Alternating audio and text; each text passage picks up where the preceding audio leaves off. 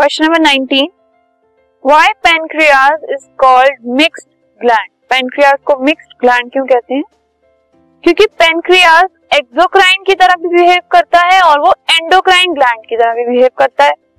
सो so, इसलिए उसको एक मिक्स्ड ग्लैंड कहा जाता है।